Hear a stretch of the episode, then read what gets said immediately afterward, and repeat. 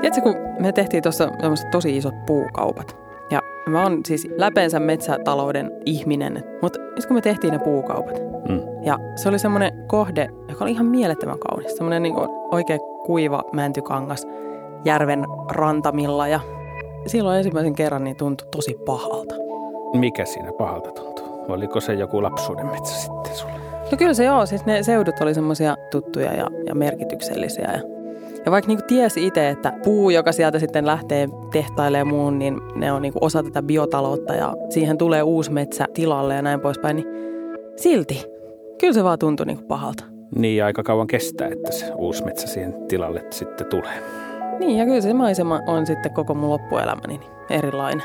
Et tietysti vaan mulla on niinku vastuu siitä, että maisema muuttuu. Mm. Musta oli vaan niin jännä, että, että vaikka mä oon niin täysin kun metsätaloususkovainen, niin jotenkin se oma kiintymys siihen kohteeseen niin löi siitä niin kuin järjen läpi. Mm. Nämä niin kuin on niitä ajatuksia, että kun puhutaan metsätaloudesta ja metsien käytön niin tämmöistä hyväksyttävyydestä, niin siinä puhutaan niin monella tasolla. Jotenkin musta tuntuu, että nykyään tässä metsäkeskustelussa niin sitä ei osata niin kuin kuunnella sillä korvalla. Että halutaan puhua faktoista ja halutaan puhua niin kuin tosi asioista, mutta oikeasti niin ne on ihmisten myöskin niin kuin takapihoja ja mielenmaisemia. Ja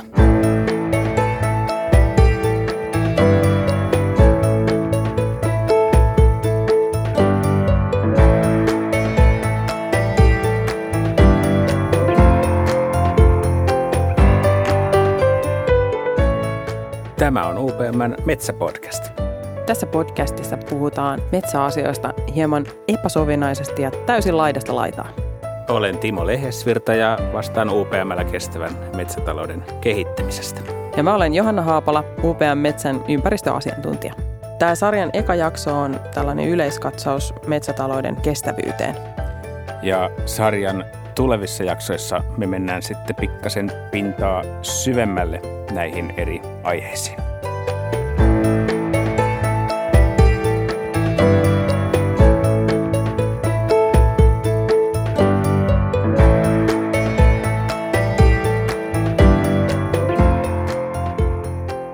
Tässä jaksossa me tarkastellaan puunkäytön oikeutusta ja metsätalouden etiikkaa, että saako niitä puita hyödyntää ja mitä se tarkoittaa ihmisille ja muille. Ja Johanna, mikä sun näkökulma on tähän asiaan yleisesti? Musta ylipäätään niin on hienoa, että tässä niinku asiasta päästään nykyään keskustelemaan vähän enemmänkin, että se ei ole vaan sitä, että perus niinku asiantuntija puhuu asiantuntijan kanssa ja sitten on joku kansalaisjärjestö. Musta tuntuu, että nyt tämän niin kuin ilmastonmuutoskeskustelun ja vähän niin kuin laajemmankin tämmöisen metsäkeskustelun kautta, niin ihan perusihmisilläkin rupeaa olemaan vähän niin kuin näkökulmaa ja, ja mielipiteet metsäasioihin. Ja sitä kautta niin mun mielestä niin kuin sitä on niin kuin hyvä tarkastella vähän laajemmalta näkökulmalta, että saako niitä oikeasti käyttää. Niitä metsiä jos saa, niin kuka niitä saa käyttää ja, ja mitkä hyödyt pitäisi niin kuin priorisoida, mitä metsistä saadaan. No onko sulla oma näkemys, että mitkä ne hyödyt on? Että nythän tässä mulle on tullut olo, että Että tässä puhutaan vähän niin kuin asia kerrallaan, että välillä mm. puhutaan pelkästään metsien hiilinieluvaikutuksesta, missä tavallaan alkuaineen hiili ratkaisisi koko biotalouden maankäyttökysymykset, eikä muuhun juuri kiinnitetä huomiota. Mm. Just näin, että se hiili, totta kai siis tämä ilmastonmuutosasia, niin se on niin kuin ihan järjettömän iso juttu ja ongelma, mikä on annettu vähän niin kuin ratkaistavaksi, mutta, mutta siellä on myös muitakin. Että on tämä tota, biodiversiteettiasia, sitten nämä sosiaaliset ikään kuin ihmisten omat kokemukset niistä metsistä. Sitten mm. on yhteiskunnalliset tietysti, jos miettii, että, niin kuin, että miten suuressa roolissa tämä metsätalous on Suomessa, niin tämä on siis todella haastava. Se mun kokemus tästä metsäkeskustelun laajenemisesta ja voimistumisesta on se, että siinä on enemmän niin kuin sitä asiaa kuin koskaan aikaisemmin. Että kun katsoo vähän taaemmas, niin nämä hiilinielut ei ollut silloin vielä keskustelussa mm. mukana, kun vaikka luonnon monimuotoisuudesta alettiin puhua ja oltiin menossa niin kuin tämmöistä kohti moniarvoista metsien käyttöä yhdeksänkymmentäluvulta lähtien, että se on valtavan laaja kokonaisuus, missä on hyvin erilaisia asioita, mitä, mitä niin kuin metsiltä toivotaan tai halutaan. Niin, mehän vaaditaan tietyllä metsiltä aika paljon. Me vaaditaan niiltä sitä, että, että ne A on niin kuin esteettisiä paikkoja, missä on kiva olla ja viettää aikaa. Sitten B, me vaaditaan niiltä sitä, että ne pystyy maksimoimaan niin kuin hiilen sidonnan. Hmm. Sitten C, me vaaditaan niiltä sen, että me saadaan sieltä semmoista raaka-ainetta, jos pystytään tuottamaan niin kuin asioita ja ja ikään kuin ne pystyy nämä fossiiliset raaka-aineet niin kuin syrjäyttämään. Sitten me vielä vaaditaan sen lisäksi sitä, että siellä kaikki pysyy ikään kuin ennalla, että siellä kaikki samat eliöt pystyy elämään niin kuin aina aikaisemminkin ja että siellä on tiettyjä niin kuin häiriödynamiikkaa ja muuta. Niin sehän on aika niin kuin hankala se paletti, että samaan aikaan me vaaditaan, että hiilen pitää sitoutua siihen ja samaan aikaan me vaaditaan, että niin kuin esimerkiksi nyt jotain metsäpaloja ja muita, niin monimuotoisuuden nimissä pitää niin, tuottaa. Toi on hyvä, että vaaditaanko me sitten liikaa niiltä metsiltä, että sieltä vaaditaan kaikki tota, uhanalaiset lajit elinvoimaisiksi ja, ja niin kuin sanoit, sitten fossiilisille pitää löytää se vaihtoehto ja puu on aika hyvä vaihtoehto varmaan siihen ja sitten se verenpaineenkin pitää alentua siellä, kun metsään mennään ja, ja saada kaikki virkistysarvot ja terveysvaikutukset sieltä. Niin, ja saatika sitten kaikki ekosysteemipalvelut muutkin, ihan puhtaasta vedestä ja hapesta lähtien, ja on siinä hommaa. Sitten jos ajatellaan, että tämä, niin kuin tämä tiedon määrä on suurempi kuin koskaan ja tarkastellaan mm. niin kuin enemmän asioita kuin koskaan niin kuin yhtä aikaa metsistä keskusteltaessa, niin se mikä ei sitten taas mun mielestä ole muuttunut, mikä on ollut aina, niin on tämä, että nämä tunteet on tässä mm. hyvin vahvasti läsnä. Ja mä oon itse sitä kovin paljon miettinyt, mistä se tulee. Se, että nämä nimenomaan metsien käyttöön liittyvät kysymykset on herättämässä niin kuin ihmisen tunteet hyvinkin pintaan verrattuna sitten sinne ruispellon puolelle, missä mm. aika harva niin kuin kokee suuria tunnereaktioita vaikka silloin, kun viljaa puidaan niin, kesän aivan. jälkeen. Että se ei ole semmoinen harvesteri, sielläkin kulkee iso kone, korjaa luonnon satoa, mutta ei siellä hirveästi ole sit sitä tunnemyrskyä mukana. Tai puhutaan jostain monimuotoisuudesta. Mistä sun pelloilla. Mielestä tulee tämä ero? Niin, se on kyllä hyvä kysymys. Oletko sä päätynyt johonkin lopputulokseen tässä pohdinnassa? No mä oon sitä paljon miettinyt. miettinyt ja mä oon yhden näkökulman siihen löytänyt ja se on, mä oon päätynyt siihen, että että kyllä niin kuin ihminen niin kuin suhteuttaa nämä maankäyttöratkaisut ja ne puut ja ne metsät niin kuin omaan itseensä, niin kuin ihan mm. oman fyysisen kokonsa näkökulmasta. Että ihminen on aika pieni, paljon pienempi kuin se kolmekymmentämetrinen petäjä, mm. jonka elinkaari on sitten talousmetsässä samaa luokkaa kuin ihmisen elinkaari keskimäärin. Että ollaan niin kuin siellä kahdeksankymmenen vuoden huujakoilla ja, ja sitten mä oon niin kuin nähnyt tämän niin, että ihminen suhteuttaa sen oman käsityksensä itsestään ja ympäristöstään niin kuin suhteuttamalla itseensä nämä asiat. Mm, ja sitä mm. kautta sitten, jos se biotalouden hyödyntämä kasvilaji on ihmisen polvenkorkunen, niin se on, koetaan eri tavalla kuin jos se on sua kymmenen kertaa suurempi. No aivan. Ja kyllähän tuossa, jos miettii, että, että niin kuin tämä ylisukupolvinen asia, että tietoa, että millaisen metsän sä jätät jälkipolville. Ja samoin sitten tietysti kyllähän sitä miettii, että ne metsät, mitkä nyt on, niin jokuhan niille on jotain tehnyt, jotta ne on tässä tilanteessa, hmm. missä ne on, ellei ne ole sitten tämmöisiä luonnontilaisia metsiä. Että kyllähän siinä on tietynlainen tämmöinen niin kuin ylisukupolvinen vastuu myöskin, mikä tuo niitä tunteita siihen niin kuin metsätalouteen.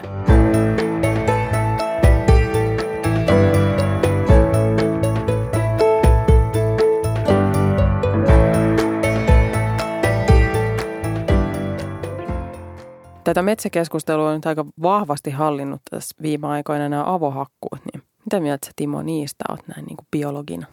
No kyllä mä niin kuin olen aika paljon työni puolesta seisonut keskellä avohakkuuta ja demonstroinut sitä vastuullisuutta ja kestävää maankäyttöratkaisua, mikä siihen niin sanottuun avohakkuuseen liittyy. Ja, ja se perustelu ja oikeutus tehdä niitä avohakkuita lähtee siitä, että kun me tietty alue käsitellään, että sieltä valtaosa puustosta poistutaan, eli ollaan tässä jaksottaisessa metsänkäsittelymallissa, niin sehän perustuu siihen, että ne puuvarat, jotka siinä hyödynnetään ja ne vaikutukset, jotka kohdentuu sitten sille kyseiselle hakkuualalle, niin ne luonnonarvot ja mitä siellä on, niin että ne korvautuu siellä toisaalla. Ja silloin puhutaan niin kuin kestävästä hakkuusuunnitelmasta ja kestävästä metsien käytöstä sitä kautta, että meillä on joka päivä sitä puuta korjattavissa.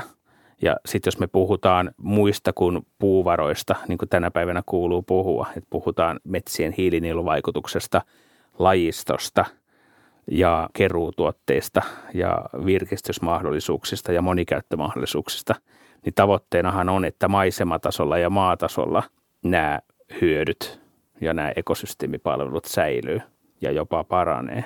Me ei olla asettamassakaan ilmastotavoitteita yksittäisille metsille tai yksittäisille puille tai niiden osille, vaan että se kokonaisuus ratkaisee. Ja kun me hakataan joku metsä ja siellä on lajistollisia vaikutuksia, niin tämä lajisto, niin sen tulee korvautua siinä suunnitelmassa toisaalla. Jos näin ei tapahdu, niin sitten ne kohteet suojellaan ja sen takia on suojeltu näitä avainbiotooppeja ja muita kohteita. Miltä tämä kuulostaa? Nyt, nyt tota, voit sitten ihan näin meidän kesken kertoa, että miten mieltä sä niinku oikeasti oot niistä? No ammatillisesti se menee niin, että mä pystyn itselleni perustelemaan sen avohakkuun oikeutuksen aika hyvin. Että mä omasta mielestäni tiedän ne lajistolliset vaikutukset versus sitten, että mitä muualla tapahtuu. Ja, ja tiedän, että me ei edes tavoitella, että se tietty lajisto säilyisi vuosikymmenestä toiseen siinä metsän kierrossa stabiilina siinä yhdessä metsikössä, vaan että sille sallitaan se tietty vaihteluväli. Eihän ne aina kovin kauniita ole. Mm. Että se on ihan selkeä, että ne voi näyttää rumilta.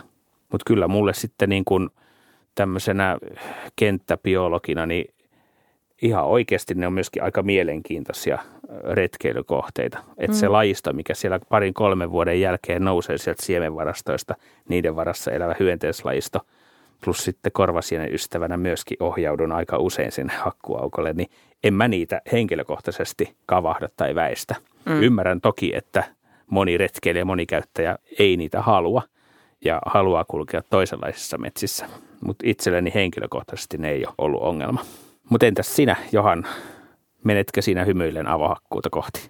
No joo, siis mun mielestä keskustelusta, kun puhutaan avohakkuista tai niinku jatkuvasta kasvatuksesta, niin siinä vähän menee välillä puurot ja vellit sekaisin. Että joo, on ihan samaa mieltä, että välillä ikään kuin väärässä paikassa semmoinen voi todella haitata kulkemista ja voi haitata niinku esteettistä silmää, mutta sitten jossain paikassa niin semmoinen maisema avaaminen itse asiassa niinku tuntuukin ihan hyvältä.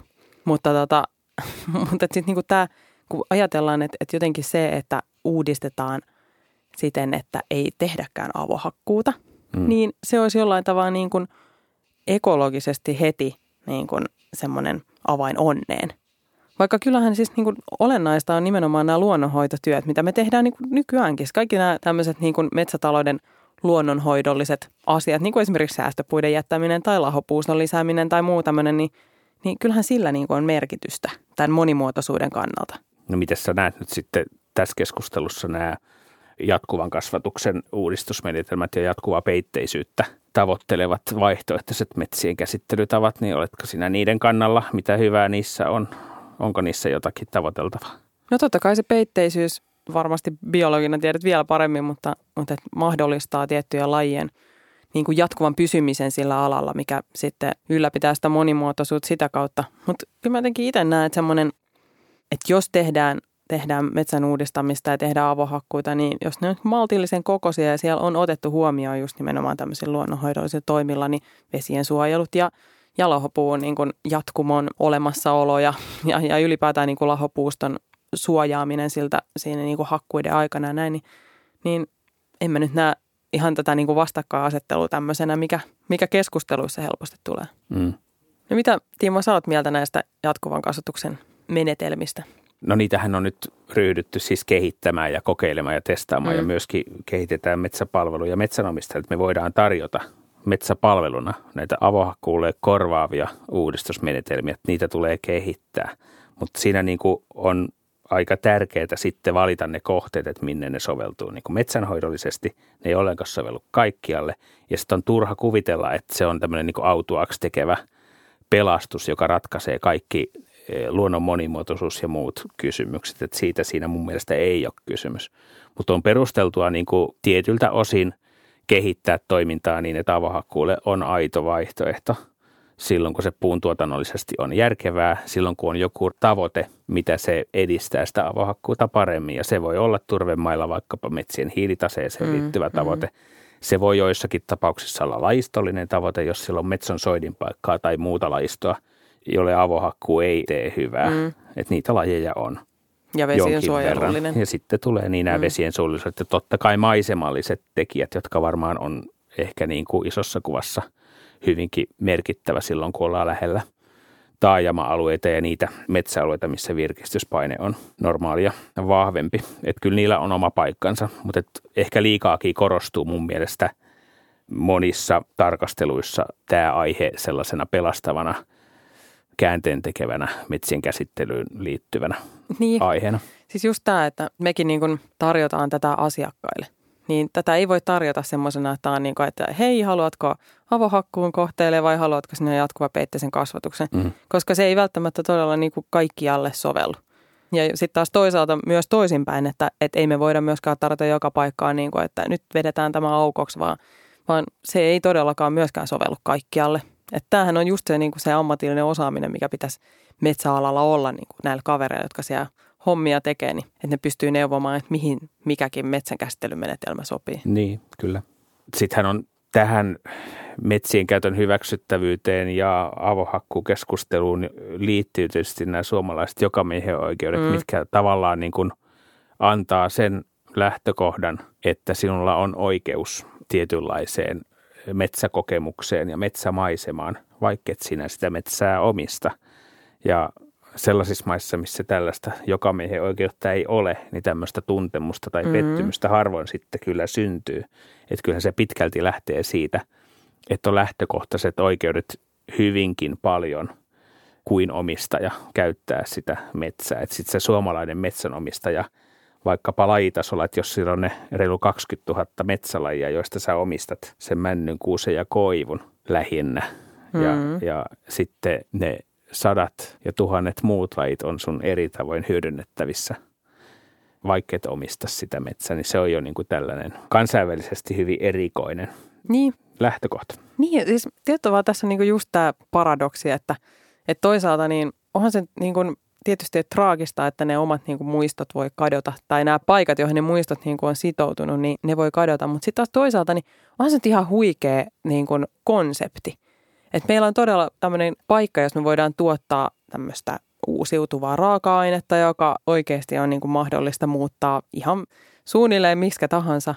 Semmoisessa paikassa, mistä ihmiset voi käydä niin kuin nauttimassa just näitä mustikoita ja mitä sieniä ne nyt olikaan ja käydä virkistäytymässä ja tälleen. Että et me voidaan niin kuin yhdistää nämä asiat. Onhan se nyt ihan uskomaton. Niin, no silloin mun mielestä tullaan tähän kysymykseen, että miten käytät maata ja mm. miten sitä maankäytön kestävyyttä tai vastuullisuutta tai, tai tehokkuutta tai oikeutusta mitataan. Ja se mun havaintoni omissa töissäni on se, että vaikka erilaisia mittareita kyllä on, mutta tämmöistä kokonaisvaltaista mittaristoa tai suunnittelujärjestelmää ei ole tähän biotalouteen rakennettu. Ei kansainvälisesti eikä meilläkään. Että meillä ei niin kuin ole sitä sellaista maankäytön suunnittelumallia, mikä olisi kaikkialla käytettävissä metsätaloudessa, maataloudessa, kunnilla, kaupungeilla, heidän maankäytön suunnittelussaan, missä niin kuin oikeasti voitaisiin katsoa ne tavoitteet, reunaehdot mm. erilaisille biotalouden ja muun maankäytön ratkaisuille. Sano tuosta joku esimerkki, joku tämmöinen niin kuin no ihan, esimerkki. No ihan, jos me ollaan metsässä, niin sehän lähtisi siitä liikkeelle, että siellä on ensinnäkin se fossiilisen korvaava puu keskiössä. Mm. Ja sitten meillä on tietyt avainasiat, mihin kiinnitetään huomiota. Meillä on se metsän hiilitase, hiilinieluvaikutus. Sitten siellä on nämä monimuotoisuuskysymykset. Sitten siellä on metsien rooli vesien kierrossa ja vesien suojelussa. Sitten siellä on metsät ja ruokateema, paljonko metsä tuottaa ruokaa ja tulevaisuudessa yhä enemmän lääkeaineita. Ja sitten siihen tulee vielä nämä metsien terveys- ja verenpaineen alentamisvaikutukset vielä siihen päälle ja metsästykset ja muut. Eli sitten tulee tämmöinen valtava kokonaisuus erilaisia yhteiskunnallisia ja yksilötasolla ilmentyviä hyötyjä siitä maankäyttöratkaisusta. Mm. Mä sain semmoisen aha-elämyksen, kun mä mietin sitä, että entä jos tämä kuitu, jota nyt me puusta Puukuit. saadaan, niin, mm. niin jos se korvautuisikin sitten tämmöisellä jollain muulla kasvilla, joka nyt sitten ei olisi tämmöinen puuvartinen ja suuri ja tämmöinen, jota pystyisi tällaisissa metsissä kasvattamaan. Että jos se olisikin joku tämmöinen peltokasvi, niin miten moni asia oikeasti muuttuisi. Että siitä jotenkin sai niinku nämä hyvät puolet niinku tällä ajatusleikillä niin esiin. Että jos meidän metsät muutettaisikin tämmöisiksi niinku kuitupelloiksi, niin mitä ekosysteemipalvelut sieltä enää silloin saisi? No jotain varmaan saisi, mutta jos me no puhutaan, joo. että missä voi niinku tarjota yhtä monipuolisesti mm. ja yhtä paljon erilaisia hyötyjä, jotka voidaan niinku paikallisesti ja kansantalouden kannalta kansallisesti ja linkittää vielä nyt kansainvälisiin trendeihin, niin kyllä mä silloin niin kuin olen itseäni haastanut ja muitakin siihen, että niin kuin demonstroimaan, osoittamaan semmoisia maankäyttöratkaisuja, missä niin kuin suomalaista metsää monipuolisemmin sitten tuotetaan näitä erilaisia hyötyjä. Jos mennään tähän bioalan standardointiin ja, ja sertifikaatteihin, niin tämä standardointihan alkoi alko yhdeksänkymmentäluvulla. Nämä metsästandarditkin syntyivät, että ne on aika uusia luomuksia vielä ja niitä on joitakin ja, ja niissä on ne omat lastentautinsa kyllä kussakin vielä olemassa. Että niiden kehittäminen on sitä kautta tärkeää, että yhtäkään niin kuin täydellistä hipovaa järjestelmää ei ole. Mutta sitten mä oon miettinyt sitäkin, että mikä niin kuin tänä päivänä määrittää tämän alan standardointia, että miten rajataan niin kuin biotaloudessa nämä standardit. Jos me mietitään niin kuin metsästandardeja, että siinä on puuvartiset kasvit, joita kasvatetaan. No nyt sinne on hyväksytty sitten myöskin niin kuin pampuja, jotka eivät ole puita sillä perusteella, että ne näyttää vähän puilta, että ne on isoja nekin. Mutta sitten niin kun, se ei ole määrittämässä niin kun, tätä maankäytön harmonisointia standardoinnin näkökulmasta, että meillä jollakin tavalla vaikka samalla valuma-alueella, missä on sama vesiensuojelutavoite, jollakin tavalla benchmarkattaisiin tai nähtäisiin niin kun yhdessä vaikkapa maa- ja metsätaloussektorin välillä niitä vesiensuojelutavoitteita, missä on yksi ja yhteinen ympäristötavoite, suojella se vesi, mm, vesi mm. siellä paikallisesti sillä valuma-alueella. Niin, se on kyllä mielenkiintoista, että jos miettii jotain tämmöistä ihan yksittäistä järveä vaikka jossain Suomen alueella ja sitten siellä siihen laskee sieltä valuma-alueelta eri lähteistä vaikka jotain päästöjä, mm. niin, niin sillä on niin kuin merkitystä ikään kuin, että mistä se tulee. Vaikka eihän sillä pitäisi olla merkitystä, vaan nimenomaan sillä, että kuinka paljon se nyt ylipäätään tulee sinne järveen. Että tuleeko se pellolta vai tuleeko se metsistä, vaan kyllähän nyt ne pitäisi nimenomaan minimoida ne päästöt ylipäätään.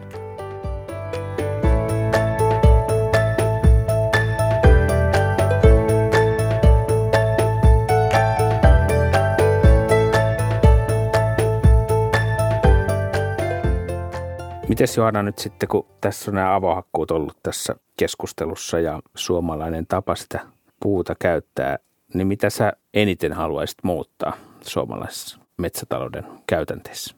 No mulla on jotenkin itsellä tämä, tämä niinku tuntuu, että tämä vesien suojelu olisi semmoinen. Että mä haluaisin, että siihen niinku pystyttäisiin kiinnittämään vielä paremmin huomiota. Ja siinä me ollaan vähän musta takamatkalla. Mikä siinä sitten olisi se konkreettinen? Onhan meillä nyt kuitenkin suojavöyhykkeitä on ja ne on parhaimmillaan leveitäkin ja mm, on vesien suojelutoimintoja on vähän joka lähtöön ja uudistusojituksia ei tehdä. Ja no kyllä, kyllä oikeastaan niinku just tämä niinku jatkuva kasvatus tai jatkuva petteinen kasvatus, niin se tuo moniin tämmöisiin kohteisiin sen vastauksen, että, että me ei lähdettäisi tekemään sitä avohakkuita niinku väärille kohteille. Sekin on jo niinku iso semmoinen vesiensuojelun asia. Et se on ollut vähän semmoinen patenttiratkaisu ja sen takia mä ymmärrän kyllä, että mistä on tullut tämä kohu. Että kyllähän niitä on tehty väärässä paikassa. Ja sitten tietysti kun puhutaan valuma-alueesta, niitähän on jo monella monella tasolla, että aika moni metsä- ja hakkuukohde tänä päivänä on Itämeren valuma-alueella, niin. Että siinä tietysti linkittyy tämä toiminta myöskin. Mites Timo sulla, mitäs sä muuttaisit, jos sulla olisi valta ja voima tässä maailmassa? Valta ja silleen niin kuin yleisesti maailmassa muuttaisit. No kyllä tota, sisällöllisesti tällä hetkellä niin on niin kuin olemassa se resepti, millä mun mielestä esimerkiksi metsien monimuotoisuus voidaan kääntää kasvuun, tarkoittaen sitä, että meillä on niin kuin se ekologinen tieto, että mitkä on tärkeitä asioita. Ja meillä on yhdeksänkymmentäluvulta niin kuin kehitetty toimintaa siihen suuntaan, että se lahopuu lisääntyisi ja monipuolistuisi, että yhden puulajin metsät monipuolistuisivat sekametsiksi, missä on sekä puutuotannollisia että ympäristöllisiä hyötyjä, ja jotta vesiensuojelu olisi niin kuin kattavasti ja monipuolisesti integroitu siihen toimintaan ja niin edelleen. Että lähinnä kysymys on siitä työn laadun turvaamisesta mm-hmm. ja sitten sitä valtavirtaistamisesta, että me saadaan ne parhaat käytännöt käyttöön kaikkialla ja huolehtimaan sitä työn laadusta, missä tämä ympäristölaatu on hyvin keskeisessä osassa. Joo, siis mun mielestä jotenkin usein tässä metsäkeskustelussa tulee myöskin, tai vähän unohdetaan se, että kuinka paljon me tehdään myös niin kuin oikeasuuntaisia asioita. Että siis mehän tehdään ihan älyttömästi niin kuin just tämän talousmetsien luonnonhoidon tämmöisillä toimenpiteillä. Sitten nämä, kyllä nämä sertifikaatit, niin tuo, varsinkin ehkä F S C-sertifikaatti, niin tuo näitä tavoitteita, niin kuin ne on silleen niputettu siellä, että just, että on niin kuin vesien suojelullisia tavoitteita ja on lahopuuston tai varsinkin runsaslahopuustoisten kohteiden niin kuin tämmöisiä tavoitteita ja muita. Että ne on hyviä tavoitteita, mutta ne ei niin kuin varsinaisesti vielä niin kuin huomenna näy noissa niin kuin lajitasollisesti, että ollaan päästy niin kuin eteenpäin. Et kyllähän tässä on tämä aikaperspektiivi, niin on vähän pidempi, että mistä tämä pitää katsoa, että mitkä se vaikuttavuus näillä kaikilla toimilla on. Joo, no kyllä mun mielestä se, mikä on niin kuin Suomen metsäkeskustelusta puuttunut silloin, kun on puhuttu metsäluonnon monimuotoisuusvaikutuksista ja metsätaloudesta, niin ei tästä aikajänteestä ole kovin paljon puhuttu hmm. meillä eikä muuallakaan. Että Euroopan unioni on asettanut vaikkapa näitä biodiversiteettitavoitteita hmm. vuodelle kaksituhattakaksikymmentä esimerkiksi aikanaan, ja silloin jo oli se ekologinen tutkimustieto kyllä olemassa, että kun me tänään jätetään se säästöpuu, niin ei se iltaan mennessä siellä lahoa, lahoa että se kestää vuosikymmenet. Me ollaan käynnistämässä luontaisesti hyvin hitaita prosesseja, jossa se rakenteellinen vaste tulee vuosikymmenten päästä ja se lajistollinen vaikutus vielä sen jälkeen. Ja silloin niin kuin tämä metsäluonnon muuttaminen lajistollisesti monipuolisemmaksi kuin se on tänään nykyisillä toimintamalleilla mm. kestää väistämättä mm. monta kymmentä vuotta. Niin. On siellä nopeitakin vaikutukset, jos me niin kuin poltetaan säästöpuuryhmiä ja tehdään muita niin kuin paloympäristölajeille näitä kohteita, mitä nyt tehdään, niin ensimmäiset lajit tulee sinne kyllä tikunraapasupäivänä. Mutta sitten kansainvälisissä tavoitteissa muissa pitäisi niin kuin sallia se ekologinen fakta, että me ollaan kuitenkin hyvin paljon tekemisissä näiden pitkän aikavälin vaikutusten kanssa. Mm, ja sitten taas toisinpäin, että jos me holautetaan ne hulevedet sinne järveen, niin kyllä sekin näkyy aika nopeasti. Niinku, sitten se, taas se paranemispuoli, niin se on taas niinku äärimmäisen hidasta. Että. Niin, no näin se, on se toimintaympäristö. Virhe mm. näkyy tunnissa ja sitten positiivinen tekeminen voi näkyä vuosisadan niin. lopulla. Mutta näin se maailma makaa.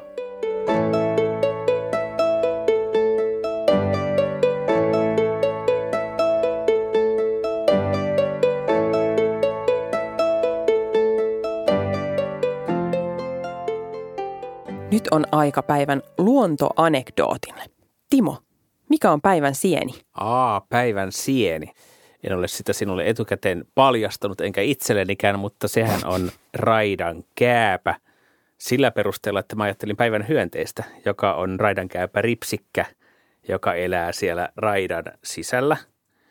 Ja raidankääpä elää raidalla, joka on tämmöinen erittäin suosittu säästöpuu, joka säästetään metsätaloustoimissa. Se on pölyttäjille erittäin tärkeä keväällä, ja kun se alkaa vanheta, niin siinä tulee raidankääpä lahottamaan sitä raitaa.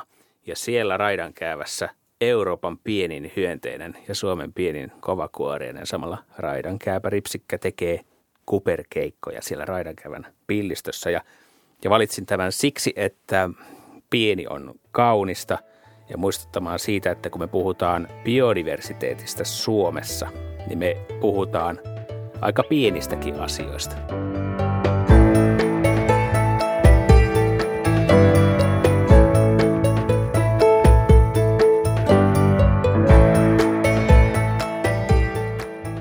Hei, iso kiitos siitä, että kuuntelit tätä meidän U P M Metsäpodcastia. Meillä olisi yksi pyyntö. Sen lisäksi, että voit käydä etsimässä tämän raidankääpäripsikän ja ottaa kuva siitä.